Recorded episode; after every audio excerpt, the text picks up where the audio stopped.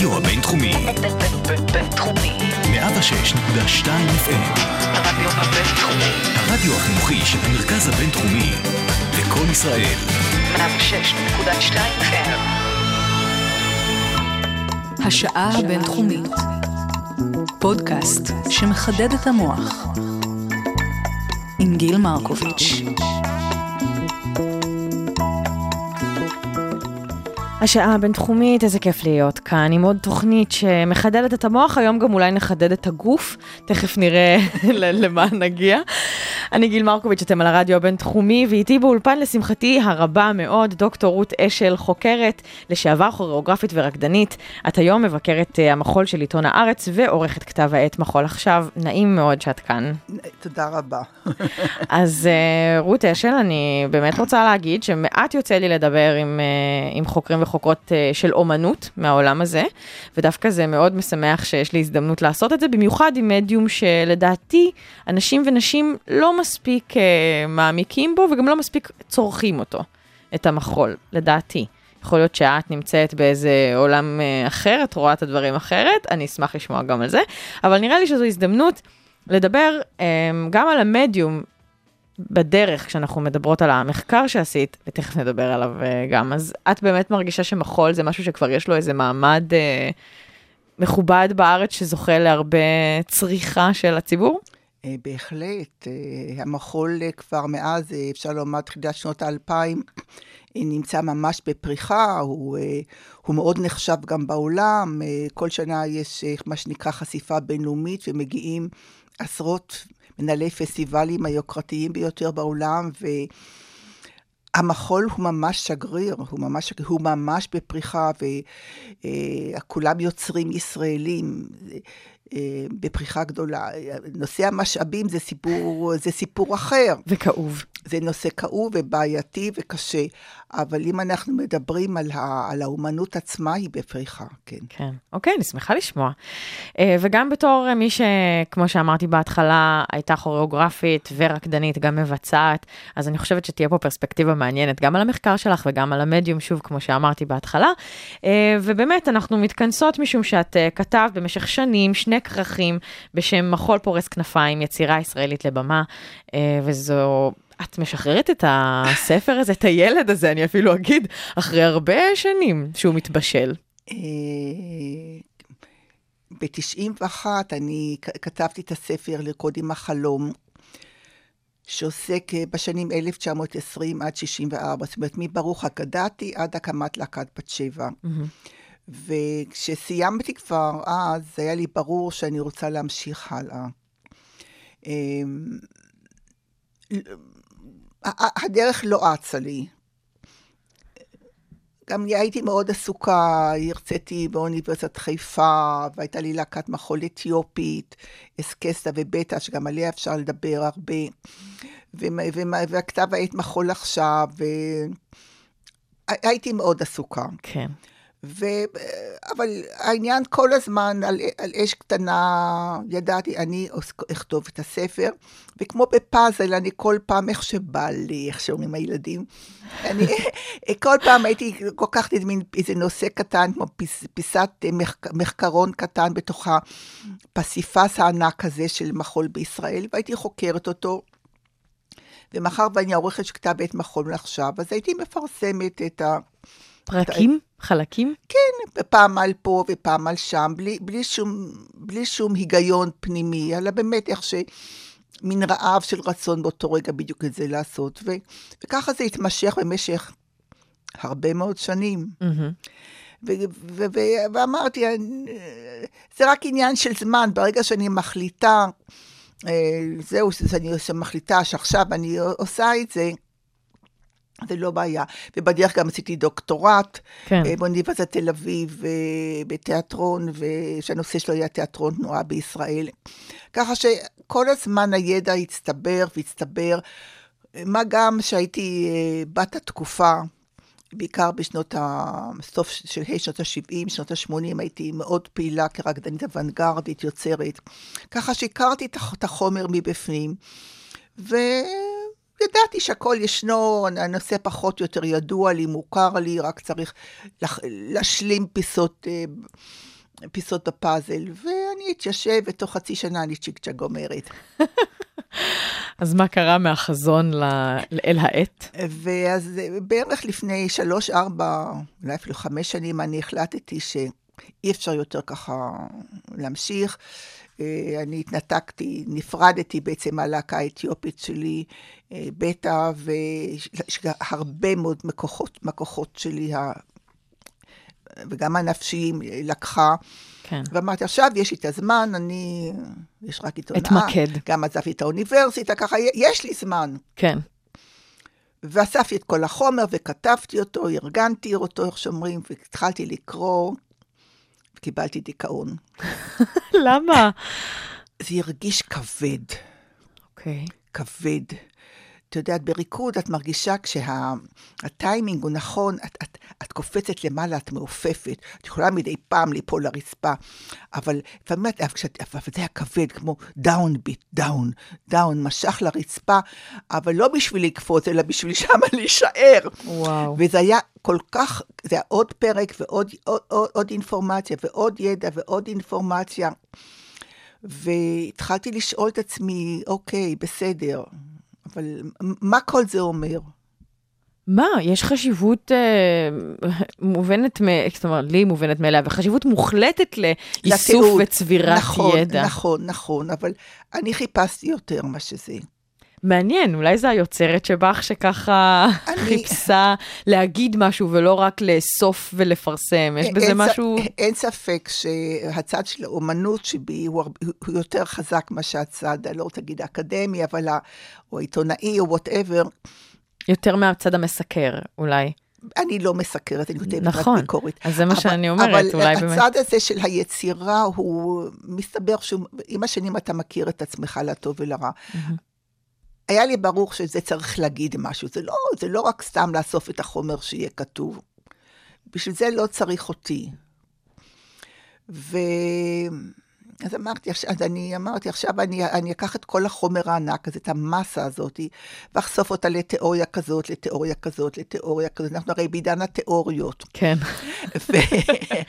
וכל פעם זה התאים לי לשער אחד, אבל זה לא התאים לשער אחר, יש לי 12 שערים, 704 עמודים הספר. כן.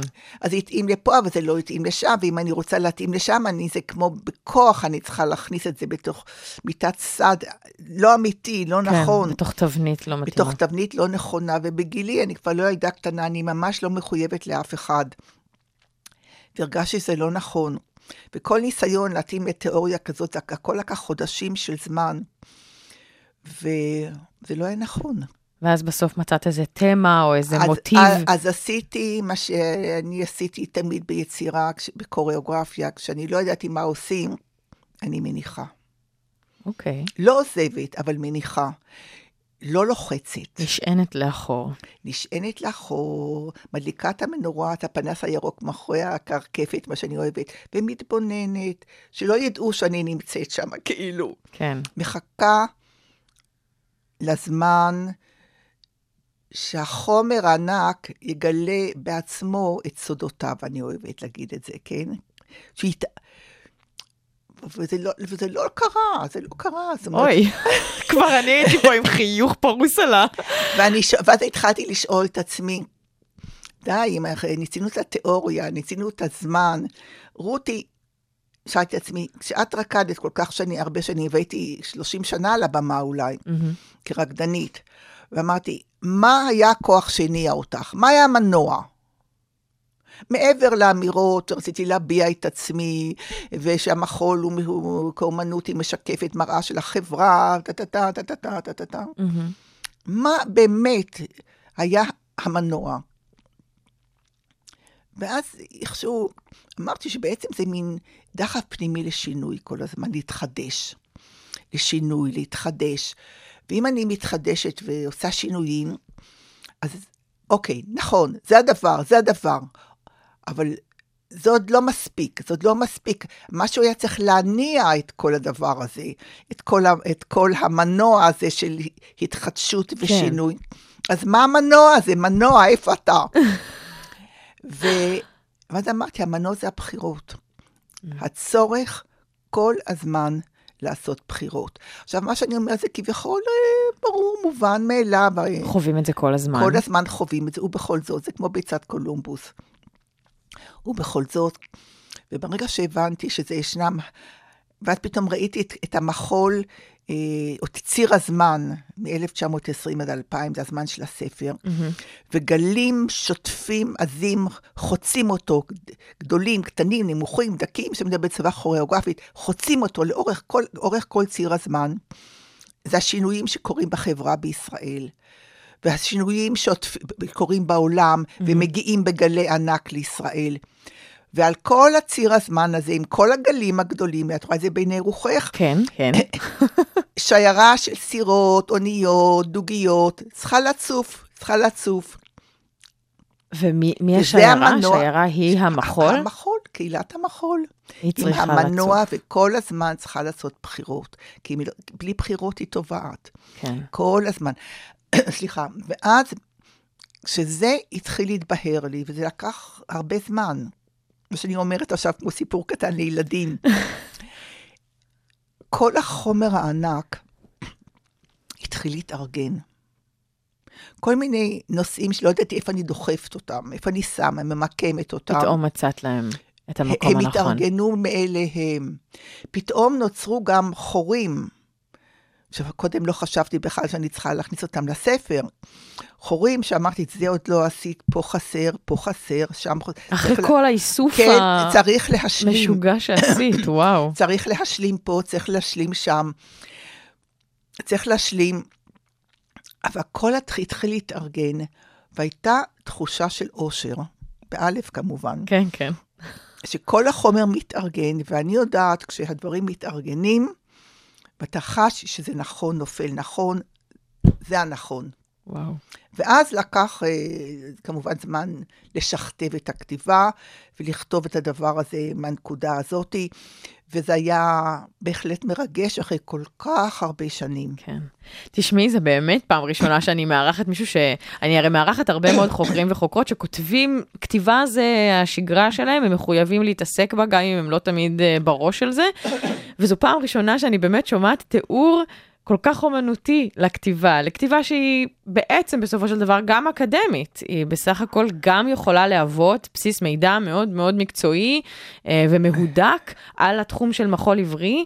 הכתיבה היא ברמה אקדמית, נכון. בוודאי, עם כל... אבל זה נפלא לשמוע על התהליך, כי הוא באמת, לדעתי, אי אפשר להפריד אותו מההתכתבות שגם את בתיאור שלך עשית, אה, לעולם היצירה במחול, וזה נהדר.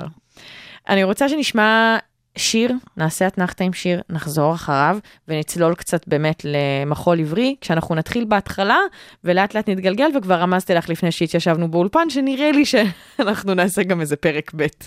אז uh, בחרת לנו כמה שירים, נתחיל עם uh, ליאונרד כהן, עם Dance Me to the End of Love, שזה כנראה הלך הרוח uh, שלך או של uh, הספר, נראה.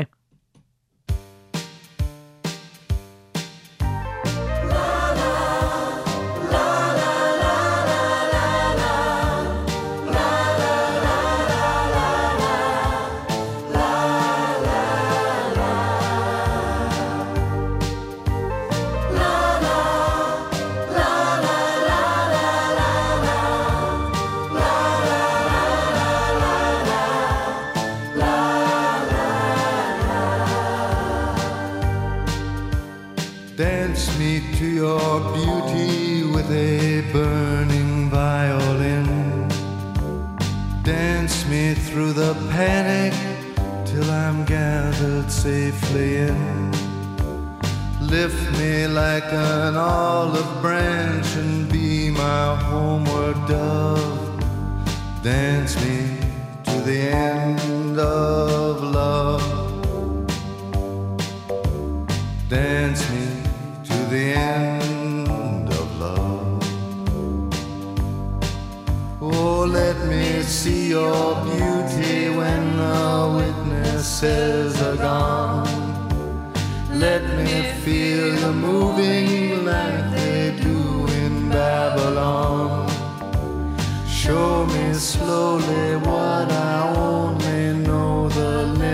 Oh, to the end of love.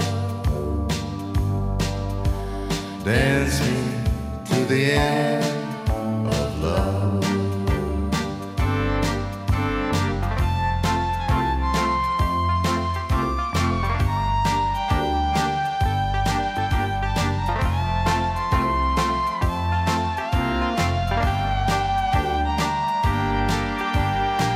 Dance me to the wedding now, dance me on and on. Dance me very tenderly and dance me very long. We're both of us beneath our love, we're both of us above. Dance me to the end of love. Dance me to the end of love. Dance me to the children who are asking to be born. Dance me through the curtains that our kisses have outworn. Raise a tent of shelter now, though every thread is torn. Dance me to the end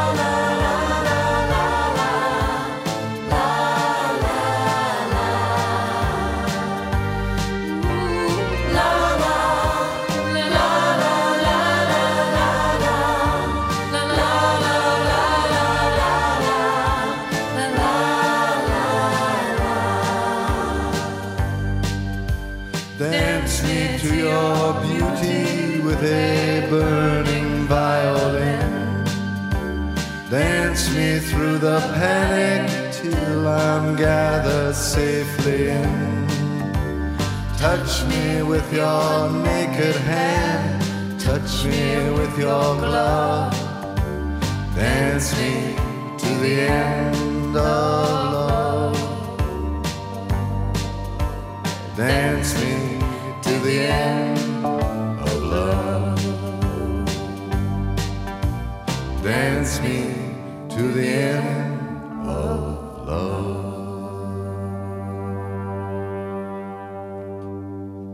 ליאונרד כהן המופלא. אז כדי לדבר באמת על uh, מחול עברי, צריך לדבר על ה... אנחנו נתחיל מהראשית, ובאמת אני שואלת את עצמי איפה בכלל, כשאת כותבת כזאת uh, יצירה ומאגדת כל כך הרבה חומר, איפה בכלל נקודת המוצא, הנקודה שבה את קוראת להתחלה, והאם צריך בשביל לדבר על מחול, לאתר קודם איזה סוגה אחרת של אומנות שכבר מתרחשת כאן uh, בישראל של 1920. אה, לפני 1920, ב- בתקופת היישוב, לא היה שום מחול לבמה. פשוט לא היה קיים. היו ריקודי עם, זאת אומרת, שלא לא ישראלים, אבל ריקודי, היו ריקודים שהחלוצים הביאו אותם. מחול לבמה, מה שהיה מוכר אז בעולם המערבי, זה הבלט הקלאסי. כן. את לא יכולה לתאר את עצמך בבלט קלאסי עם טוטי ונעלי פוינט מסטן, אה, בתנאים הקשים שהיו שם. כן. בתוך הביצות וכל זה. כן. אה, בלי חדר אימונים עם רצפת עץ ומראות. זה לא היה קיים. גם הייתה התנגדות אידיאולוגית, כי הבלט היה שייך אה, לדימוי של היררכיה, מסורת, עולם אצולה. אז לא היה. כן.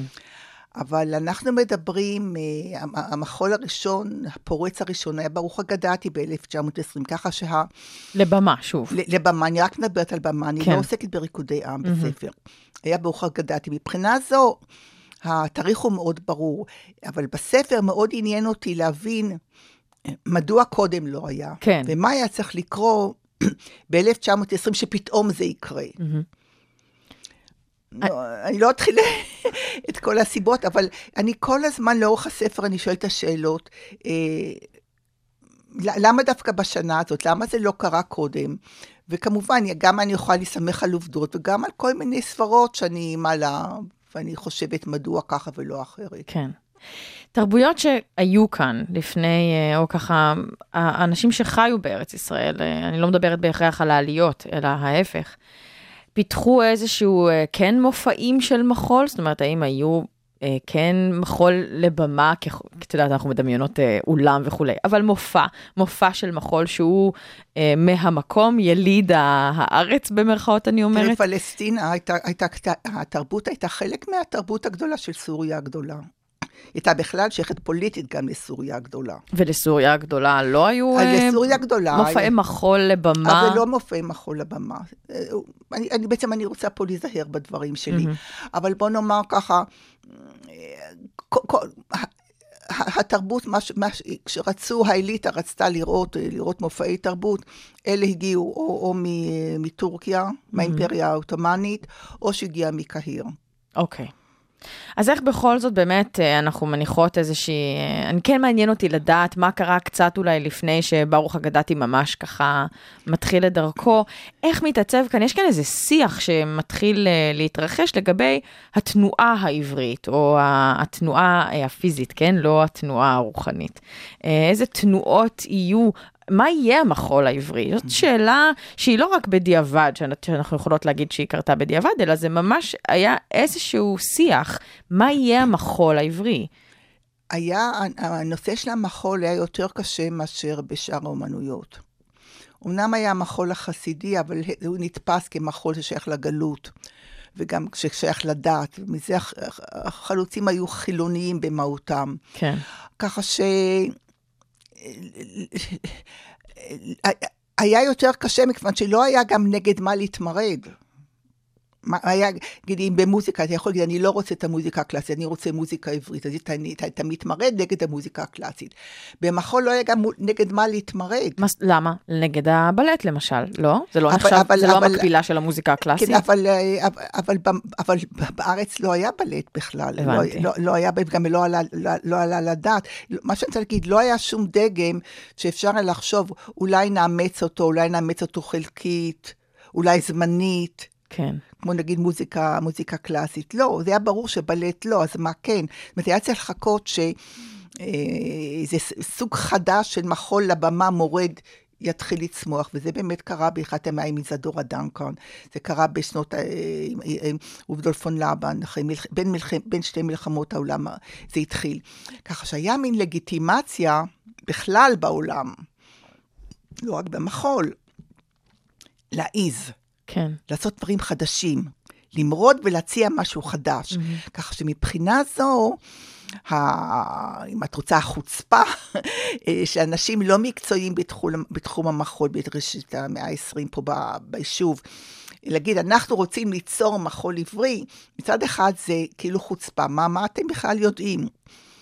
מצד שני, זה הייתה רוח התקופה, לא רק פה, אלא בכלל. כן. להעיז, להעז, להעז, לראות מה אפשר לעשות. שזה מעניין שאת, כשאת אומרת להעז, את גם מתכוונת שיש בזה אלמנט של מרידה, כלומר, של אה, מרד.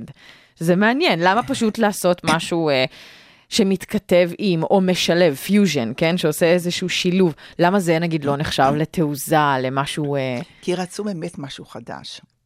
רצו כאילו להתחיל לפתוח דף, דף, דף חדש, דף חדש. וכמו אני אומרת, במוזיקה, באמנויות היה אפשר להתכתב עם מה שנעשה קודם.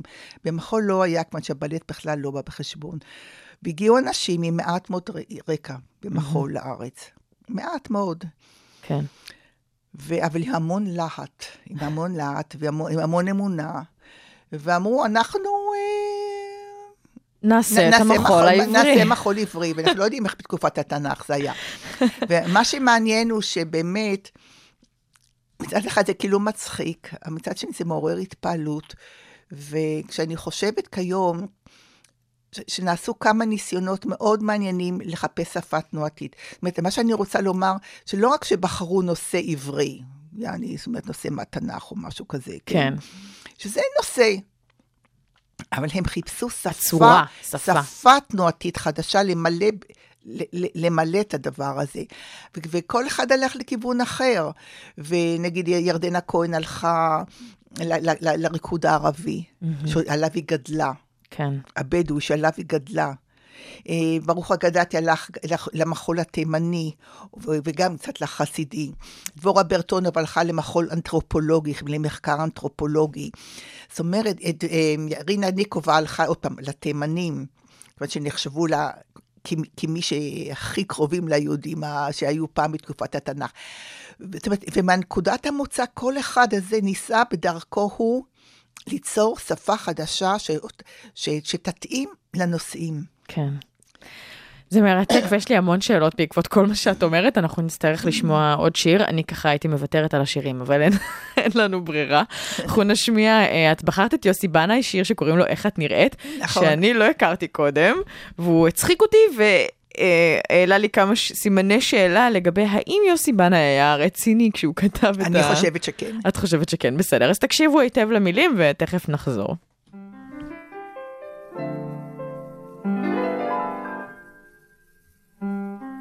ארבע שנות נישואים. זה היה בדיוק הערב לפני ארבעים שנה.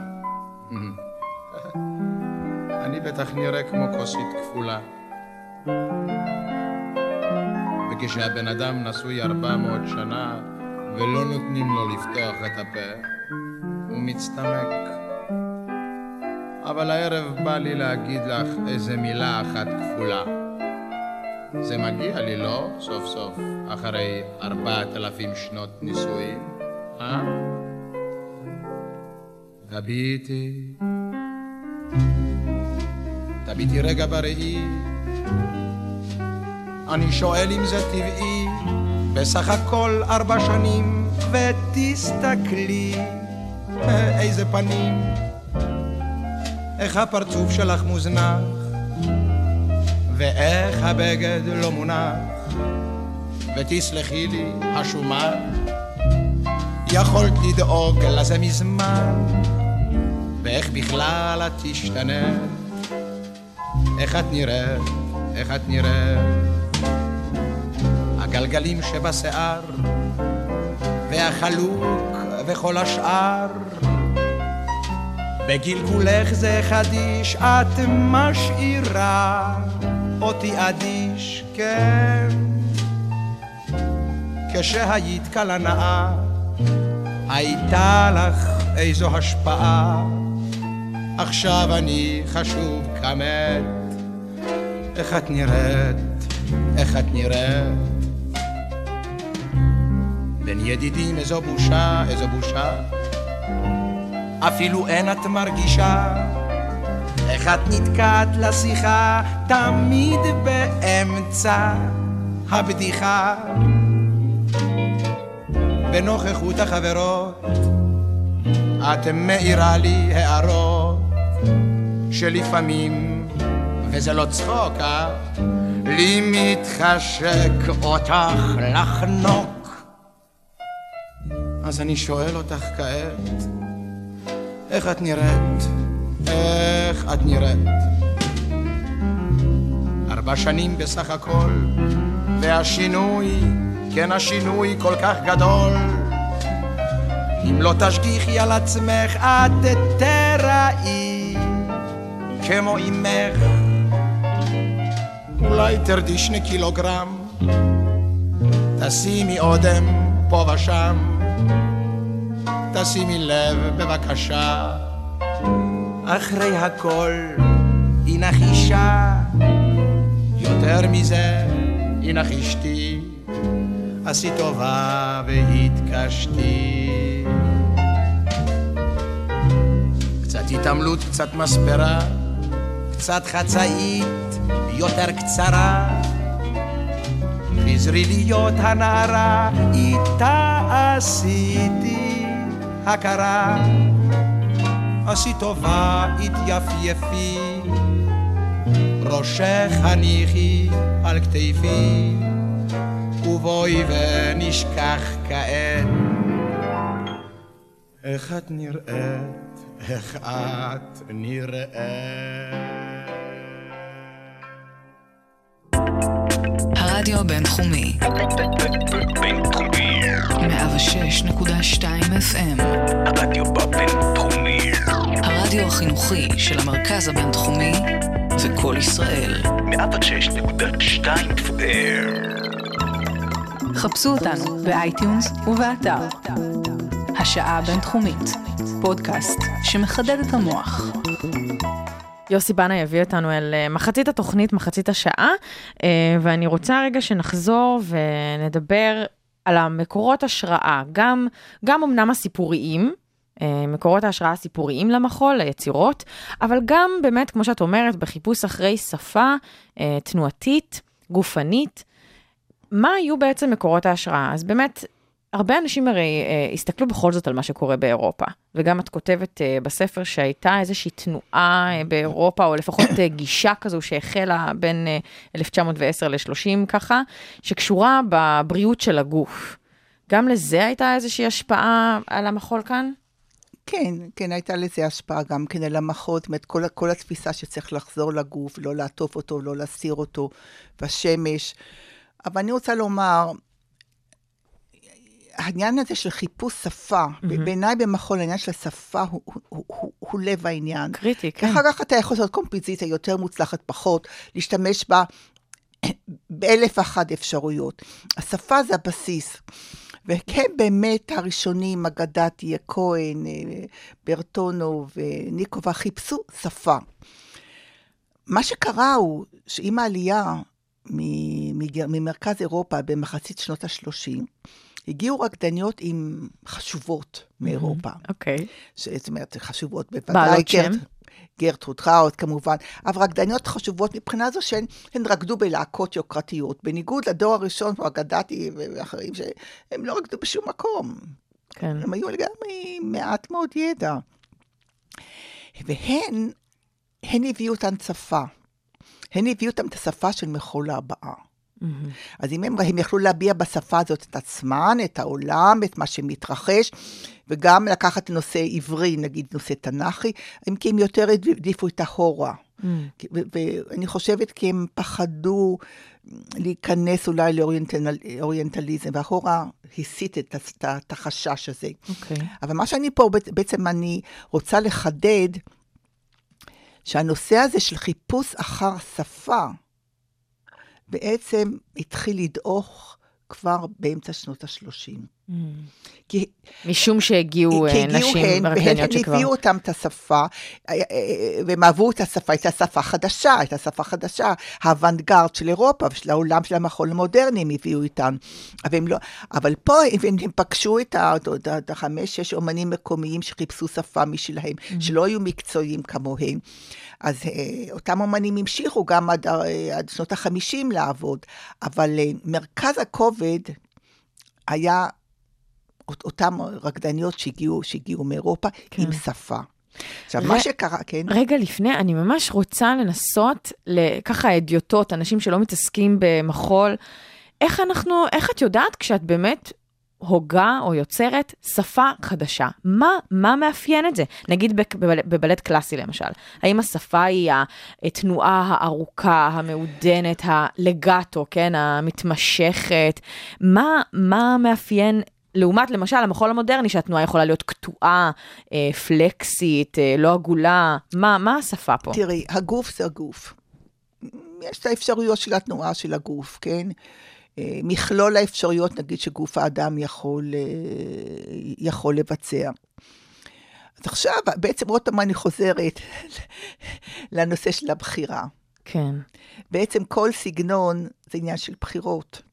מה, מה אתה בוחר להדגיש, ומה אתה בוחר להתעלם, או רק להשתמש מעט מתוך, מתוך מכלול האפשרויות של גוף האדם. והבחירות האלה הן אלה שיוצרות את הסגנון. עכשיו, לבחירות יכולות להיות כל מיני סיבות, אה, סיבות אסתטיות, או סיבות אה, אפילו פוליטיות, או אידיאולוגיות, אבל הבחירות, מה שאתה משתמש מתוך ההיצע העצום של, של תנועת גוף האדם, באיזה חלקים בגוף אתה משתמש, ואיך אתה משתמש מבחינת דינמיקה, נו, מה שאמר, או שימוש בכוח. זה מה שיוצר את הסגנון. כן. עכשיו, למשל, כיום, שאני רואה המון מחול, אני רואה הרבה מחול, העין שלי רעבה לראות משהו רענן חדש. אז איך אני יודעת אם זה חדש? כי אני פשוט, אני רואה הרבה, אני רואה הרבה, אני גם מכירה את ההיסטוריה, מה היה. אני יכולה להבחין האם מה שאני רואה פה זה באמת חדש, או אולי זה בעצם מחזור של מה שהיה, mm-hmm. או שזה מחזור של מה שהיה עם קורטוב קטן של, חד- של אחרת, או שממש ממש כלום. זאת אומרת, העין שרואה הרבה יכולה להשוות, זאת אומרת, העניין זה עניין של השוואה. אתה, אתה, על ידי השוואה וידע, כן. אתה יכול להבחין. אה, אבל כן, זה עניין של בחירות. כל סגנון זה, זה אוסף של הבחירות. את יודעת למשל לומר לי מה מייחד את השפה של למשל ברוך אגדתי, ככה נמשך אליה, וזה בריקוד התימני למשל, מה שם מאפיין... אה, תראי, את, את, את המח... אין לנו סרטים של, של ברוך אגדת, יש לנו, יש לנו אה, צילומים, מהמם. אבל מתוך מה שכתוב עליו, מתוך מה שאנחנו יודעים על המחול התימני, המחול התימני הוא מאוד ככה אינטרוברטי, תנועה קרובה לגוף, רקדו גם בתוך, הב... בתוך הדירה, בתוך החדר, כיוון כן. שלא לא בחוץ, אז, אז צריך להתחשב שאין הרבה מקום, הידיים לא נפרסות לצדדים, כמו ב- בבית המרחבים, הקלאסי. המרחבים הם לא תנועתיים בגוף, אלא בנשמה, ברוח. אה, הוא גם הלך מאוד לכיוון של הרוחניות, כן. של אה, נוגע ולא נוגע, ישנו ואיננו. מי עוד אמרת שחקרה את המחול התימני? הזכרת מקודם אה, שם ני- נוסף. ניקובה. והיא לקחה את זה למקום אחר ממנו? היא, היא, היא, אה, היא לקחה את זה לדעתי למקום אחר. זאת אומרת, היא... אה, קודם כל נתחיל, זה אבגדתי, הוא אימץ את המחול הזה על הגוף שלו, שלא היה גוף תימני, כן? אצל- אצל ניקובה רקדו תימניות. כן. זאת אומרת שהם רקדו בעצם את הריקוד, ריקוד העם, אם את רוצה, ש, שהם גדלו עליו, שהכירו אותו מילדותן. וניקובה ארגנה את זה, סידרה את זה בחלל, התאימה אותה לבמה. מה היה הפחד של אותן אה, רקדניות שמגיעות עם ידע כבר אה, בשנות ה-30 אמרת, נכון? שמגיעות כבר כן. עם ידע, מה היה הפחד שלהם מ- מהריקוד, אני אקרא לו, המקומי? למה, למה מה זה את מפחיד מתכוונת להיות... מקומי שרקדתי וניקובה ואלה? למשל, את אומרת שהן אה, פחדו, היה חשש להיות, לייצר מחול אוריינטליסטי. תראי, עד, עד היום נשאלת השאלה האם אותם הניסיונות ראשונים, הם היו אוריינטליסטים או לא היו אוריינטליסטים. מאוד קשה, אה, קשה לקבוע, אין לנו סרטים. אבל אה, בעיקר כשאנחנו חושבים על ציורים שהיו אוריינטליסטים, הרבה כן, מהם. גם צילומים היו מאוד אז אוריינטליסטיים. קשה לנו מאוד לדעת, אבל אני חושבת שבמחול היה, זה היה פחות, היה הרבה טעם טוב במה שקשור ל, ל, לאיפוק, הרבה מדברים על איפוק, על איפוק, איפוק ואפנליזם לא הולך כל כך ביחד. קשה לי לדעת, אני לא רוצה להיכנס לזה, ואני לא כל כך כן. יודעת, אבל בוא נאמר, בגדול, אות- אותם, אותם רקדניות שהגיעו מאירופה, יותר עניין אותם הנושאים של מחולה הבאה, זאת אומרת, האדם והסביבה, והצדק.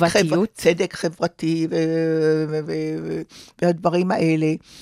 והשפה, השפה של מחולה בשת החדשה, את האוונגרד, הם הביאו אותם בגאווה רבה, את המילה האחרונה מאירופה. כן. ואז מה באמת מתחיל? מה, מה מתחיל להתרחש כאן? איזה יצירה קורית סביב הבשורה הזו. כמו שאני רואה, יש שני מסלולים. המסלול של רקדניות של מחולה הבאה שהגיעו, ויש את הוותיקים, כאילו, ויש ב-37 אפילו תחרות ארץ ישראלית על מחול העברי, ומי שזוכה זה באמת ירדנה כהן. זאת אומרת, בכל אופן חשבו שה... בכל אופן החשיבו את הנושא של השפה. כן, זה עדיין זכה למקום. כן. אנחנו נשמע את נתנאלה עם שיר היונה, ואז נחזור, ונראה לאיזה שנים נספיק להגיע, ומשם נמשיך.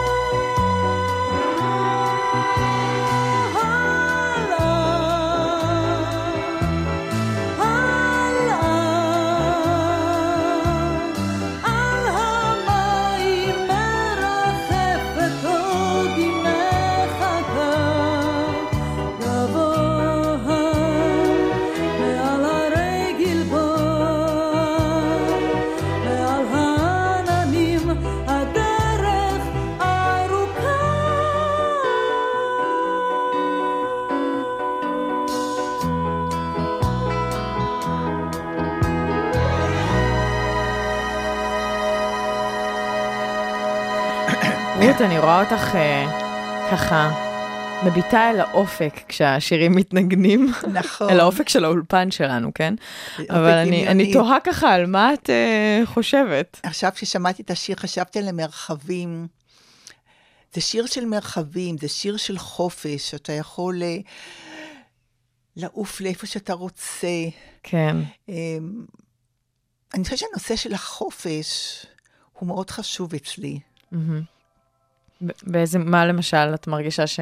איפה הוא משחק משחק? זאת אומרת, לחיות את חייך כמו שאתה רוצה לחיות אותם, או להשתדל, אתה לא יכול, אה, אתה לא יכול אה, איך שאתה רוצה, כן? כן. יש, יש לך, אתה בתוך המון אה, אילוצים ובתוך המון מגבלות, ואתה לא רוצה גם, לש... זה לא חוכמה לשבור מסגרות טובות גם כן, כן, ולגלות אחר כך שאתה ניפצת מה שלא היה, זאת אומרת, איכשהו למצוא את, ה, את החופש בתוך מסגרות שאתה כן רוצה לשמור אותן, כי כן. החופש מוחלט זה כאוס.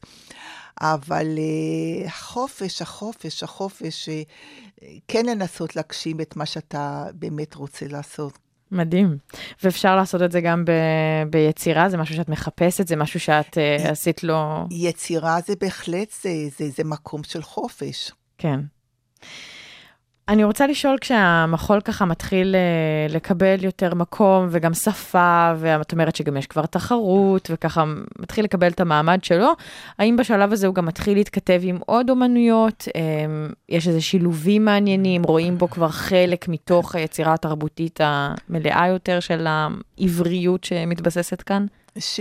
אם מדבר על תקופת היישוב, אני לא כל כך יכולה לדבר על שילובים עם אומנויות אחרות, אבל הוא בהחלט uh, חשוב. כן. הוא, הוא מבוקש מאוד, ויש אה, הרבה מאוד מופעים, והארץ בבידוד, כן. בתקופת מלחמת העולם השנייה, ורק הבר, הבריטים מגיעים פה לחיילים, ואין הופעות מחו"ל, אז המחול, כמו שאר המוניות, מתגייס לתת מענה לצריכה של תרבות. כן.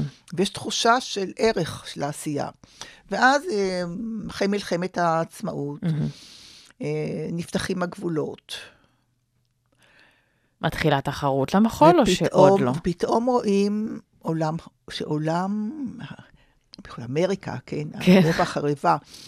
אמ- אמריקה, את יודעת, ופתאום מתחילים להשוות את תוצרת הארץ למה שיש באמריקה. ופתאום מגיעים, מתחילים להגיע גם להקות. מחול אה, מאמריקה.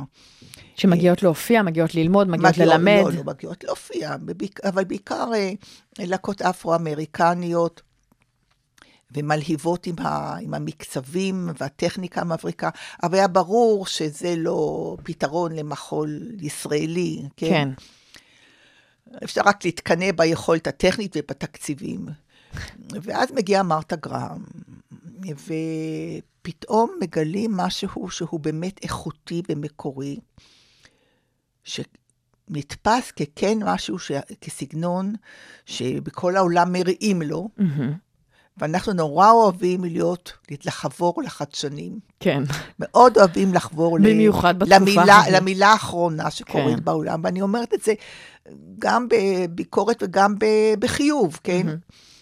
והולכים וזורקים את כל מה שנעשה מ-1920 עד נגיד, אה, היה תהליך... 50. כן, אמצע שנות ה-50. הולכים וזורקים ומעיפים כמיושן, כלא שווה כלום, ו... ו...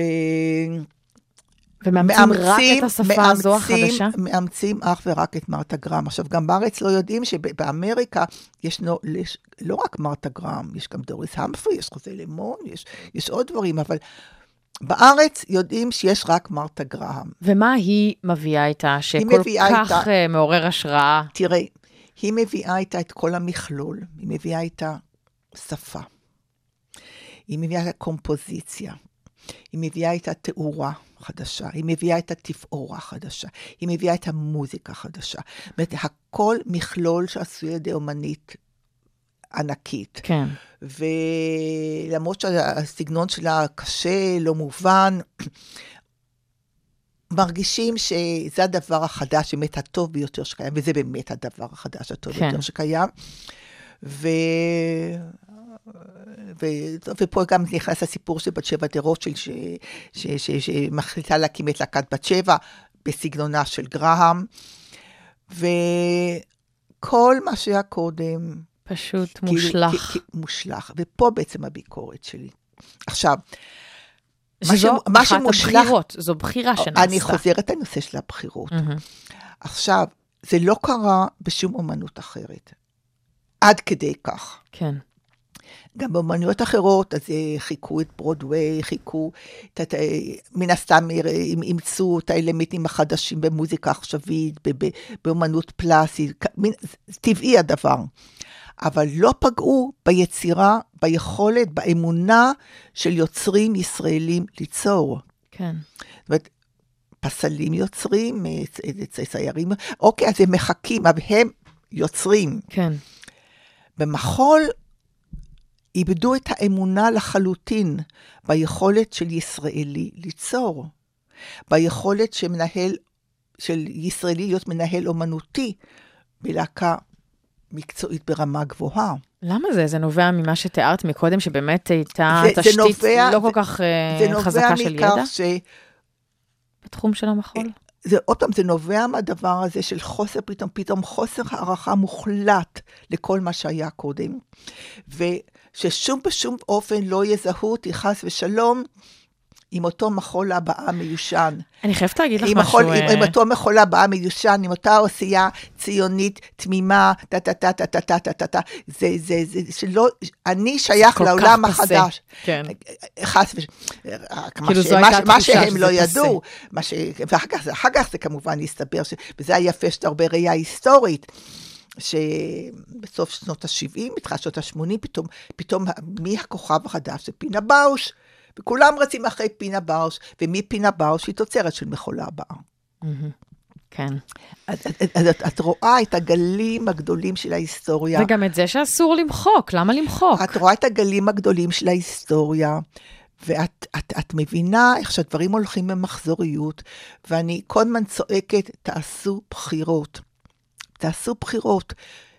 מגיע משהו חדש, נפלא, הרי אנחנו רוצים ללכת, לא רוצים כן. להיות מקובעים, אבל תחליטו, מתאים לי, לא מתאים לי, מה אני לוקח, מה אני מאמץ.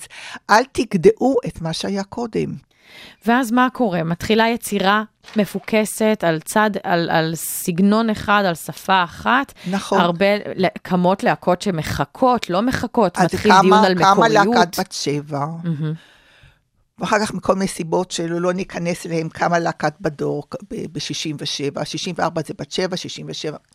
ואלה להקות שנתמכות על ידי ברונית בת שבע דה רוטשילד. כן. הממשלה לא עוזרת בכלום, כלום, כלום.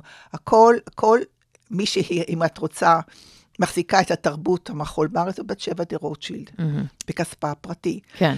עכשיו, כל הקוריאוגרפים הגדולים בעולם מגיעים. מוזיקה, אגב, ישראלית, נכתבת ל, ל, ליצירות. זה היא עודדה מאוד, היא גם הייתה קשורה לפיתוח המוזיקה הישראלית בת שבע דה רוטשילד. וגם תפאורנים ישראלים, דני קרוון וכדומה. כחול אבל לבן. קוריאוגרפיה, לא. כוריאוגרפיה, לא. גם מנהל אומנותי, לא. ועכשיו, מה שקורה שבפריפריה, מה שקם, עם, בלי כסף או עם מעט מאוד כסף, מחכה את מה שקורה, מה שקורה בתל בבת אביב. שבע. בתל אביב. ותל אביב מחכה את מה שיש בניו יורק. הבנתי. את מבינה? ואז לא נוצר אז, אז שום הכל דבר בעצם מה חדש, שקורה, מקורי. אם, אם אפשר להגיד בגדול שבתקופת היישוב כולם היו עניים והיה פיזור. לא הייתה עדיפות בגדול, מאוד ברורה, אם אתה חי בתל אביב או בפרובינציה. היה, כמובן שהיה, אבל לא עד כדי כך היה פער גדול. כן. אתה יכול, הנה, לא היה ירדנה קובע כהן טון אחד. חייתה בחיפה והצלחתה בפרס ראשון.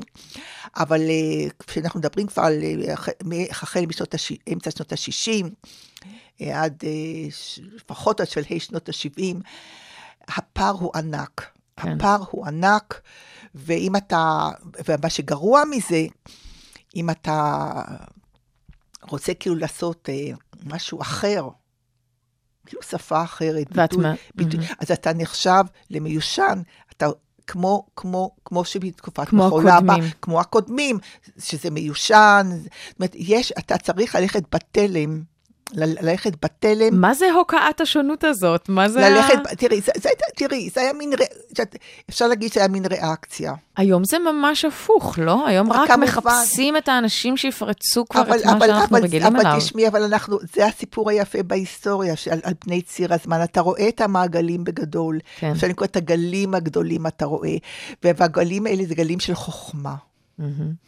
הפנומנולוגיה של הרוח. זה הגל. הגלים של חוכמה, ואתה אתה מבין, ו... אז לכן תמיד דיברו על שבטי השבט. אז נכון שהוא כבר זקן, אולי כבר לא מכיר את כל החדשנים, אבל יש לו את הראייה על פני ציר הזמן. כן. ופני הראייה הזאת אומרת, בשום אופן לא, כל הזמן לחיות מבפנים, לטור, להיות סקרן, אבל אה, לא להתבטל מול החדשנות. אני רוצה לשאול אותך על השלב שבו גם את נכנסת כמבצעת. אה, לתוך העולם הזה של מחול, מחול עברי, מחול בחיקוי, איך שאת רוצה לקרוא לו. באיזה שנים זה קורה כשאת כבר מתחילה ממש אה, אה, להופיע? תראי, אני עד לפני חודש הייתי בחיפה, והייתי עדה למציאות המאוד עצובה של להקות שקמות ונופלות, קמות ונופלות. כן. מעולם הלהקות מחול בחיפה אומנותית לא קיבלו עזרה רצינית, משמעותית, כדי שתוכלנה להתקיים. ואני ראיתי מה קורה, מה, מה, מה, גורל, אותם להקות. גם כשהגיעו אנשים ברמה מקצועית הכי גבוהה שיכלו, כמו ליה שוברט וקאי לוטמן, בלי כסף, לאורך זמן, אומנות קשה לה מאוד, אם היא רוצה להיות אליטיסטית. ואני ראיתי את הדברים האלה, ואני אה, איך- איך- הייתי תקועה בחיפה, כן. עם, עם בעלי וילדים. אבל בכל זאת את אה, הופעת אז- אז- והשתתפת אז- ביצירה. אז אה, עשיתי מה שיכולתי במסגרת חיפה, וכשגם גם זה נעלם, והאפשרות האלה כבר גם לא הייתה, כי- לא היה כבר איפה לרקוד בחיפה. אז עלה הרעיון שהיה, שנבע מה שאני קוראת לזה מתוך כוח ההישרדות. אוקיי. ש... ש... אם שושנה רוצה במדבר לחיות, או שהיא תצליח לחיות או שהיא תמות. ואני החלטתי שאני רוצה לחיות. ואז מבלי שבכלל הכרתי את ההיסטוריה, אני הלכתי על ערב סולו. אה. פתאום, out of the blue, רקדנית חיפאית, לא מוכרת, אולי בחיפה כן. היא לא מוכרת, אה, מבינה שאין לה איפה לרקוד בחיפה. היא לא, היא לא, היא לא תעבור לתל אביב, כן. להשת- לנסות להשתלב בלהקות, כי הייתי שנה בבת שבע. אה, זאת אומרת, היא הבטיחה לבעלה לחזור לחיפה עם הילדים. אין לה... איך היא חיה? אז מה עשית עם הערב אז סולו הלכתי, הזה? אז הלכתי. בתל ו- אביב או בחיפה? והחלט- אז חזרתי לחיפה. כן. לא, בשנה שהייתי בתל אביב, אה, אני לא אכנס לתוך ההיסטוריה האישית שלי, אבל מה שאני רוצה להגיד, שב-77 יצאתי עם ערב סולו. מהמם. לא הייתי קוריאוגרפית, יצרו לי.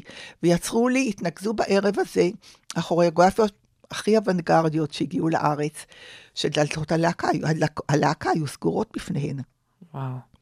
כי זה כבר היה נחשב... כי זה היה נחשב לאוונגרד, אז כן. אומנם הם הופ- הם יצרו לבת שבע שתיים, אבל בת שבע שתיים לא היה שום עניין לה- לה- להראות את העבודות, בגדול. אני הראיתי.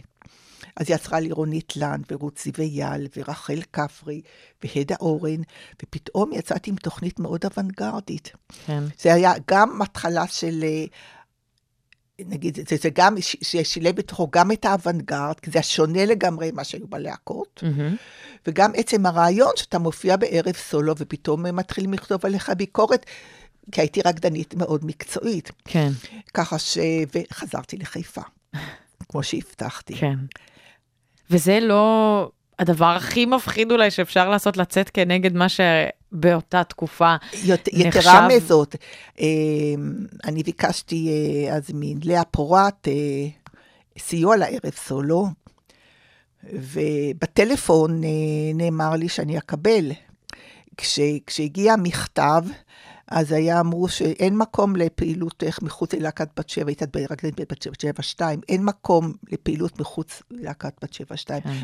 את, את לא יכולה לתאר איזה, זה כל כך נשמע מוזר כיום, אבל פתאום, רקדנית באה, איזה חוצפה, חיפאית באה, היא יוצאת עם ערב סולו. איפה נשמע דבר כזה? אבל גם אז אני לא ידעתי שקודם, שאני בעצם הולכת בעקבות מה שהיה בתקופת היישוב, לא ידעתי, לא הכרתי את ההיסטוריה. כן, כן, אני מבינה. אבל אני שמחה שאת אומרת שזה משהו שהיה פעם, ובאמת לא מייצג את מה ש... לא, ממש את לא. מה שקורה היום. אנחנו הגענו לסוף של השעה, ובגלל זה אמרתי שאת גם תחזרי לש... לשעה נוספת להמשך, לראות מה קורה אחרי שבת שבע, שהיא אולי אה, עושה איזושהי היכרות אה, ציבורית למחול, לפחות בתקופתי, כשאני כבר יכולה להתחיל לזכור. אה, וזה משהו שמעניין להמשיך ממנו הלאה, ולראות איך המחול מתפתח אה, כאן בארץ ישראל, כשהיום את אומרת שהוא ממש שגריר. אז אה, אני רוצה להודות לך על השעה הנפלאה הזו, אה, דוקטור רות אשל, חוקרת, לשעבר גם כוריאוגרפית ורקדנית, מבקרת מחול של עיתון הארץ, ועורכת כתב העת מחול עכשיו. אנחנו נסיים עם שיר נפלא שאת בחרת, שאני גם אה, מאוד אוהבת, של עידית פיאף, ז'נו רגרטוריה, ואנחנו ניפגש פעם שנייה להמשך. תודה רבה. בבקשה.